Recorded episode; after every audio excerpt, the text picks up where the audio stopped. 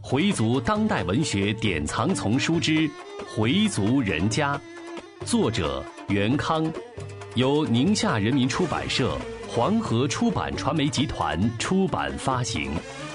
演播：Fatima。第五十六集：宝岛来贵客。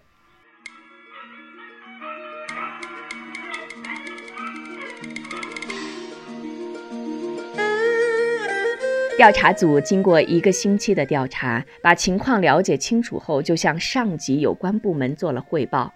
上级领导认真研究了调查组的报告，文物局也转来了一份公函，提出必须保护清真寺这座文物，应立即停止施工。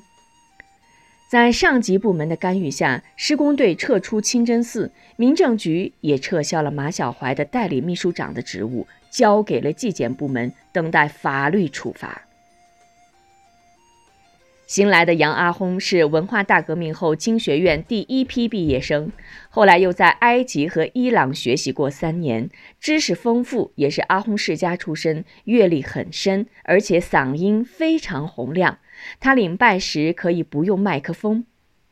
清真寺的拆迁风波基本告一段落。上级处理的意见是把拆毁的部分房屋由开发商修缮复原，这样就维护了这座古建筑的整体格局，并准备修缮水房。马小怀被撤职，责成他写好检查，要向清真寺的乡老们道歉。纪检部门根据群众的举报，对他的经济问题要进行审查，很快就查出了他的受贿问题。现在马小怀已经被纪检检查委员会双规了。文物部门表扬了米少元他们为保护古建做的工作，乡老们非常高兴，都称赞米少元为大家做了件大好事。米少元说：“这不是我一个人的功劳，是大家的功劳。”不久，回民群众向清真寺反映。在附近的一个菜市场里卖的牛羊肉有注水的现象，请米乡老他们帮忙查一下。米少元得知这个情况，觉得这是一个很严重的问题，他和几个乡老商量怎么解决。经过大家商量，先派人去菜市场进行一番调查，然后再向工商部门反映情况。米少元戴了一顶毛线织的帽子，把礼拜帽戴在里边，就去了菜市场。他根据群众的反应，来到几个卖牛羊肉的摊位前，果然肉显得比别处的鲜亮。老板问：“老爷子，买点牛肉还是要几斤羊肉片？”米少元买了二斤牛肉，羊肉片是冻的，不容易发现，没有注水。然后他记下了这个摊位是几号，就又到另外一个摊位上也买了两斤牛肉，记下了摊位是几号，然后就回清真寺了。他找到杨阿訇，让杨阿訇看看是否注水了。杨阿訇看了看，把两块肉对比了一下，说：“我看这块像是注了水，那块不像。”说着，杨阿訇拿着一块餐巾纸在牛肉上试了一下，注水的肉把餐巾纸给印湿了。这时，参加调查的几个乡老也都回来了，他们拿着的牛肉中有好几家都是注水的。乡老们非常气愤，这些卖肉的为了贪利，连起码的道德都丧失了，也不怕真主将来惩罚他们。杨阿訇写了封信，盖上清真寺的印章，交给米少元。米乡老辛苦一趟，到工商反映一下这个情况，请他们帮忙查一下。米少元和参加调查的几个乡老一起去了工商所，工商所的同志很热情地接待了他们。经他们鉴定，这些牛肉中的确有注水的。他们记下了这几个摊位，表示立即采取一个突击式的检查，彻底肃清肉注水问题。第二天，工商部门联合卫生检疫部门出动了二十多人，对这个菜市场进行突击式检查。结果查出，卖牛羊肉的摊位中有四家是注了水的，只有两家没有注水。工商部门不仅对这四家商贩进行了罚款处理，而且还查出了他们进货的一些私人货主，杜绝了市场上的注水肉。市民们无不拍手称快，说清真寺的乡老们竟为大家做好事、做实事，解决回民切实的生活问题。米少元也威信大增。杨阿訇还在煮麻日时向乡老们讲，牛羊肉注水不仅违背人的道德，还违背了《古兰经》和圣训，违背了真主的意志。这些唯利是图的人一定会遭到真主惩罚的。来里煮麻的人中，就有一个出售过注水肉的人。他听了，心里产生了愧疚和恐惧，马上做讨白，求真主饶恕他，再也不敢进这种肉了。这件事在周围群众中产生了很大的影响。一天下午，少元和乡老们正在大殿后学习《古兰经》，外面进来一个穿西服、戴礼拜帽的老人。他问：“哪位是米少元先生？”我就是，请问您？那位老人用纯熟的北方话说：“我是从台湾来的，姓李，原籍河北。我想打听一下，从前西亭胡同有个清雅斋靶香厂，米世珍先生还在不在了？”米少元说：“米世珍是我父亲，我是他的长子，我叫米少元。”您说的清雅斋现在又恢复了。您看，我们寺里点的就是这香。老人高兴地说：“您就是米先生的长子，哎，我还真找着了。”说着就道了声色亮。少元问：“您是怎么知道这儿有个清雅斋？”说来话长，一句两句说不完。能不能带我先到您府上看看？可以，可以。您稍微等一下，然后我同您一起回去。说完，就给家里打电话，告诉老伴儿有个台湾人要来咱们家看看，把屋子整理一下，别让人笑话。打完电话，米少元就陪同这位台湾来的李先生回自己的家。少元想让老人坐出租车，但老人坚决不坐。他觉得从这儿到少元家并不太远，还是走走好。现在北京很多地方都认不出来了，这个地方没怎么变，还是过去的老样子。他喜欢边走边看看。米少元觉得这个台湾来的老人对这里似乎很熟悉，也很有感情。他们出了清真寺往北走，看到路西的饭馆，老人说：“当年我就在这儿遇见米老先生的。”那时候正是我走投无路的时候。唉，一晃啊，快六十年了。老人一脸的感慨。他们继续往坡下走。老人说：“那时啊，这路都是大条石铺的路，下雪天儿就冻成冰，小孩们都爱在这儿滑出溜。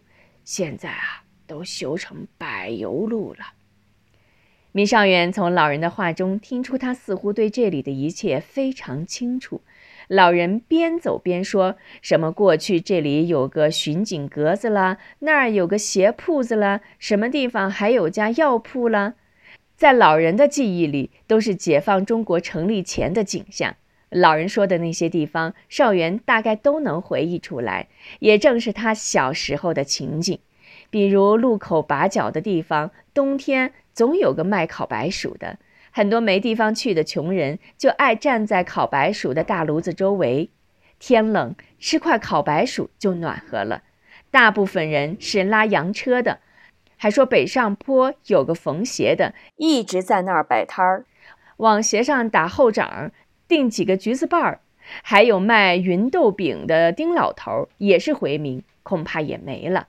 少元说：“这可不是外人，姓丁，都叫他蚕豆丁，是他的岳父。”老人一听，急忙问：“这蚕豆丁还在吗？”少元说：“已经归真了。”然后把岳父的情况告诉了李先生。李先生听了，连连赞叹：“好人，好人呐！”就这样，他们边走边看边聊，用了半个多钟头才到家。老人站在街门口，仔细地看着已经破旧的街门，像是自言自语：“这门楼也变样了。原来好像还有个铁月牙的标志，绿色的，现在没了。米少元说着：“老人的记性真好。”老人觉得那时候的事情怎么能忘记呢？而且米少元的父亲是他的救命恩人呢。进了院子，老人又停住了，站在院子当中看着，嘴里念叨着：“大木妖没怎么变，这棵老槐树还在。我在这里住了三个多月，你们不知道也难说。那时你们都小，你还有个小弟弟，那时还在怀里抱呢。”这时，少元的妻子跟大媳妇儿都站在屋前迎候了。少元给老人一一介绍，介绍完他们娘俩，少元说：“里面还有我母亲，她现在身体不太好。”老人一听非常高兴，那我得先去看看嫂子去。说完就往里走。少元把老人带到母亲的屋里，老人进门就喊：“老嫂子。”但老太太没有一点反应，双眼只是直勾勾地看着这陌生人。李先生也愣了，嘴里说了句：“怎么模样都变了？我该不是弄错了吧？”这是我们家老太太呀，没错儿。不对呀，你有米老先生的照片没有啊？有有，您跟我上这边来坐吧。说着，把客人让到自己的屋里。少元找出父亲的照片，递给李老先生。李老先生接过照片，一看就说：“是啊，没错，就是米先生。哎，那怎么他夫人模样不对呢？”少元解释说：“那是他的继母，他母亲是一九四九年解放北平那年归真的。”李老先生笑了：“我说不像了呢。”这么回事呀，差点闹误会了。您是怎么跟我父亲认识的呢？老人长叹一声：“唉，说来话长啊。”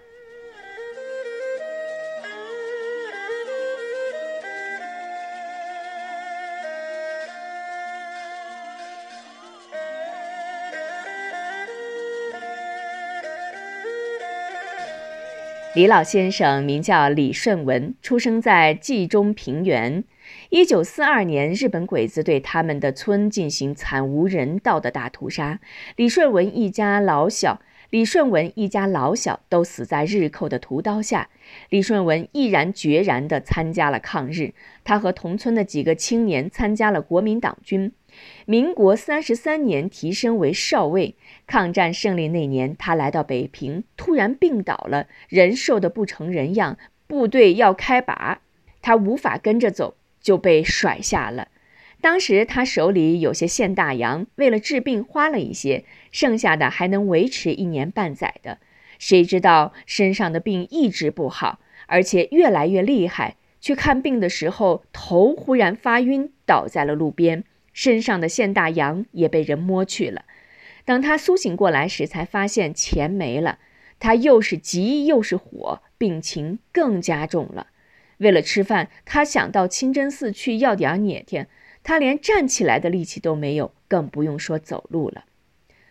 他拄了根棍子，一点一点地朝清真寺挪。到了饭店门口，到了饭馆门口，就再也走不动了。这时，他遇见了米世珍。他见了戴礼拜帽的人，有气无力地道了声“萨拉姆”。米世珍过去扶住他，问是怎么了。他把怎么生病、怎么被偷的经过给米世珍说了。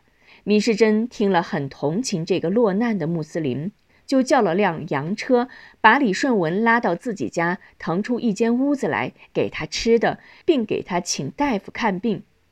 米世珍和妻子马氏认真照顾他，他的病逐渐好起来。米世珍问他想回家还是想回部队。李顺文说他老老家已经没什么亲人了，如果能回自己原来的部队最好，那儿还有几个熟人。米世珍就想方设法帮助他找原来的部队，几经周折，总算找到了。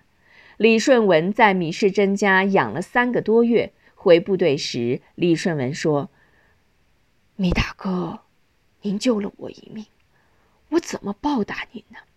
米世珍回答说着：“不用报答，应该感谢真主。要不是他到那个色拉姆，也不知道这个穿着破旧军衣、浑身挺脏的病人是个多斯蒂呢。帮助他是真主的塞拜布，也是穆斯林应该做的事，所以一切都得感赞真主。”只敢真主，不要谢他。李顺文很感动，说以后再来北平时一定来看望米先生。谁知回到部队后不久就被拉去打内战。李顺文当时很矛盾，他想离开部队回北平再找米世珍，但华北的局势很糟糕，傅作义已经被困在故都，西逃无望，南下无门，他根本回不去，只好跟着往南跑。他们就像被赶的鸭子似的。被赶上了兵舰，逃到了台湾。老人讲完这段往事后说：“五十多年了，我总是惦记着这件事儿，希望能在我有生之年再见见米大哥。谁知他已经归真了。几年前我来过一次，我就跟人打听清雅斋，但没有人知道。他们说姓米的倒有不少，但没听说过这个清雅斋。”那次时间也短，我就没再找。这次来北京，我在清真寺做礼拜，看见印有“清雅斋”字号的香袋，就打听它在哪儿呢。好不容易啊，才找到你们。密上元说：“我父亲说的对呀，这一切都是真主安排的，是缘分。今天您能，今天您能到我们这个小院来。”也是真主赐给我们的缘分。从我父亲那论，我还得管您叫伯伯呢。李顺文连忙说：“不敢当，不敢当。”然后少元向李顺文伯伯问起台湾穆斯林的情况。李顺文说：“台湾的穆斯林也想来大陆看看，听说大陆现在清真寺里主麻的人特别多，还有不少皈依了伊斯兰，都很高兴。”也愿意和大陆穆斯林一起交流交流。我这次来北京，主要就是和北京的穆斯林交流交流办清真寺的情况。你们这里以寺养寺的做法很值得我们借鉴。还有啊，就是在访问米先生的清雅斋，把你们清雅斋产的香啊带到台湾去，我看一定能打开市场。你们现在的厂子在哪儿啊？上元说：“现在是机器生产了，这里的地方不合适，就迁到郊区去了。您想看的话，明天早上我陪您去。”在一旁的回春秀心里直着急，但又不好阻拦，说别去。她马上回自己屋给佩东打电话，把李顺文老人来家的事跟丈夫说了。佩东说：“现在工厂这个样，怎么能让人家来？让他把咱爸叫出来。”他跟爸说说，等以后再来看，行不啊？春秀说：“怎么跟爸说呀？”正说着，外面婆婆在喊她：“春秀，客人要走了，快来送送。”春秀只好把电话挂断。李顺文走后，婆婆说：“春秀，刚才你多么不礼貌！客人在这儿说话，你跑去给佩东打电话，这电话什么时候打不成，偏这个时候打。”春秀只好听着，他心里很矛盾，是告诉老人还是不告诉老人？他说：“那位李先生不是说要去佩东他们那儿看看吗？我是想跟他先通个话，好让他有个准备。”婆婆说：“等客人走了再打电话也来得及呀。”佩东说什么来着？佩东说让台湾客人以后再去他们那儿。婆婆问为什么？春秀支支吾吾，不敢说实话。越这样，婆婆就越疑心，就一再追问春秀到底怎么回事。春秀只好如实说了。丁宝香听了后，当时就愣住了，连说：“这可怎么办？”少元理完底格尔从屋里出来，听妻子说话，就问：“怎么了？怎么了？”丁宝香就把佩东让人骗去一百万的事说了。少元听完也愣了：“这怎么好？已经答应人家去看看，现在要变卦，我怎么跟人家说呀？人家来大陆一趟也挺不容易的。再说他还想带回去一些清雅斋的香呢。不行，我得给佩东打电话。说着就拨通了佩东厂子的电话。他怒气冲冲地对儿子说：“出了这么大的事情，为什么不告诉我？不是怕您跟我急吗？”佩东说：“这样我就不急了。”老人还是怒气未消。春秀在一旁哭着对公公说：“爸，您就别说他了，是我不让他告诉您的。”米少元的语气缓和了一些。算了，事情已经出来，怕也没用。我看去还是要去的，人家从台湾来一趟不容易。再说，又是你爷爷的朋友，他还要带回一些样品，帮助你打开台湾和东南亚的市场。这是件好事儿，你要打起精神来，好好迎接人家。回族人家，作者袁康，演播法蒂玛。